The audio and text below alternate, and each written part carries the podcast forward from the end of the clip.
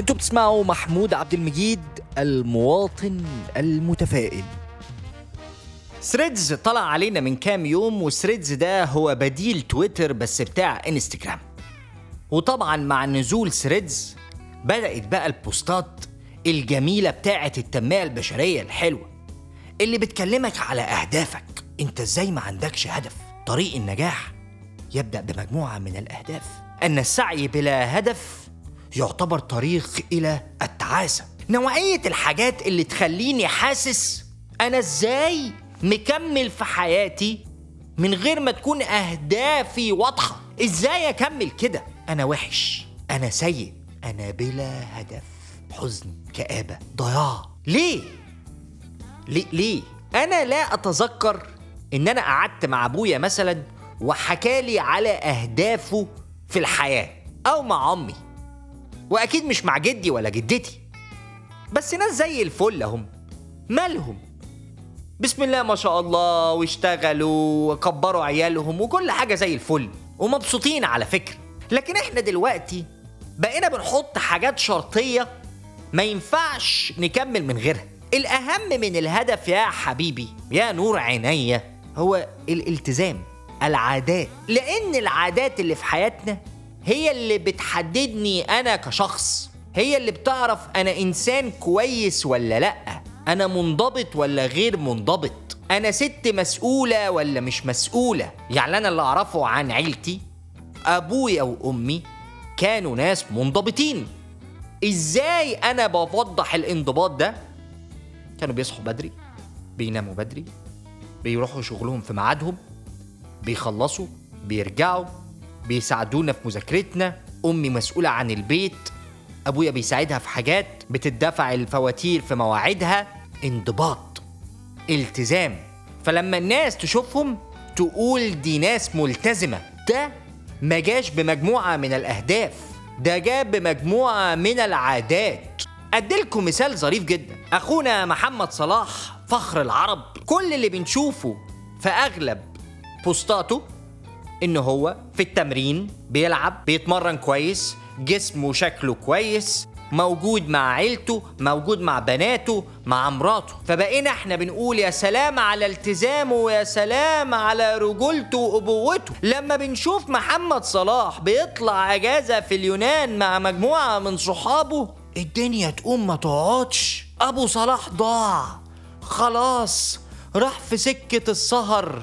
والخروج واتلم على مش عارف مين وفلان وفلان ودول هيضيعوه. إحنا بنقول كده إن إحنا شفنا حاجة تانية غير اللي إحنا متعودين عليها معاه غير الانضباط والالتزام اللي في حياته.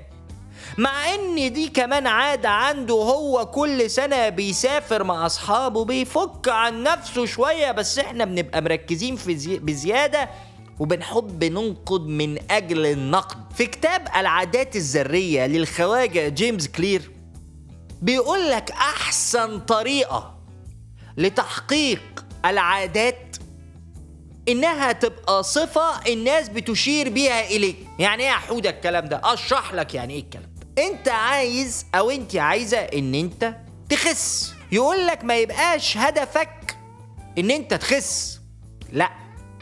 انت يبقى عندك مجموعة من العادات ان انت تكون انسان صحي. فالناس تقول فلان ده رياضي انسان صحي انسانة بتحافظ على صحتها. إزاي؟ ان دايما الناس شايفاك أو شايفاكي بتعملي مجموعة من العادات صحية. تلعبي رياضة بتاكلي أكل صحي بتصحي في ميعاد بتنامي في ميعاد تغسلي أسنانك بتاخدي بالك من الهيجين بتاعك. بتشرب مية كتير فانت عاداتك عادات صحية. انت ممكن يكون عندك الهدف لكن وغلاوتك عندي من غير العادات في شيء أنا أخوكم محمود الصيف ده قلت أنا هكون إنسان جديد. أنا هلعب رياضة وأروح الجيم وأتمرن وأعمل six pack عضلات بقى وسع وسع. لكن حقيقة الأمر إن عاداتي لا تسمح بذلك. هقول لك عاداتي أنا بصحى أشرب قهوة ما بفطرش. وبنسى الأكل بقية اليوم. آجي على الساعة 8 9 موحوح مش قادر. آكل بقى أي حاجة من بره همبرجر فراخ محمرة زيوت واديله ويجي بقى بالليل بعد ما العيال تنام أقعد على الكنبة أجيب اللب والشوكولاتة والعصير والبيبسي والحلويات وأشغل لي فيلم وأقعد أسهران لحد الساعة واحدة اتنين بالليل.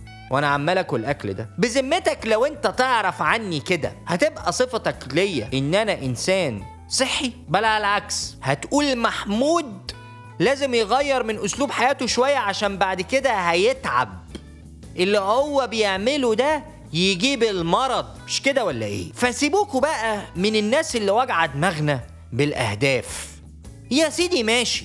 إن أنا يكون في هدف في حياتي ده شيء عظمة. لكن هل أنا عاداتي اليومية تقدر تحقق الهدف ده؟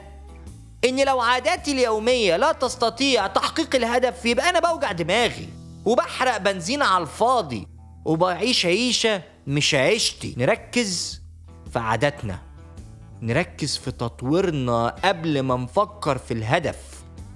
إن من غير ده ده مش هيحصل.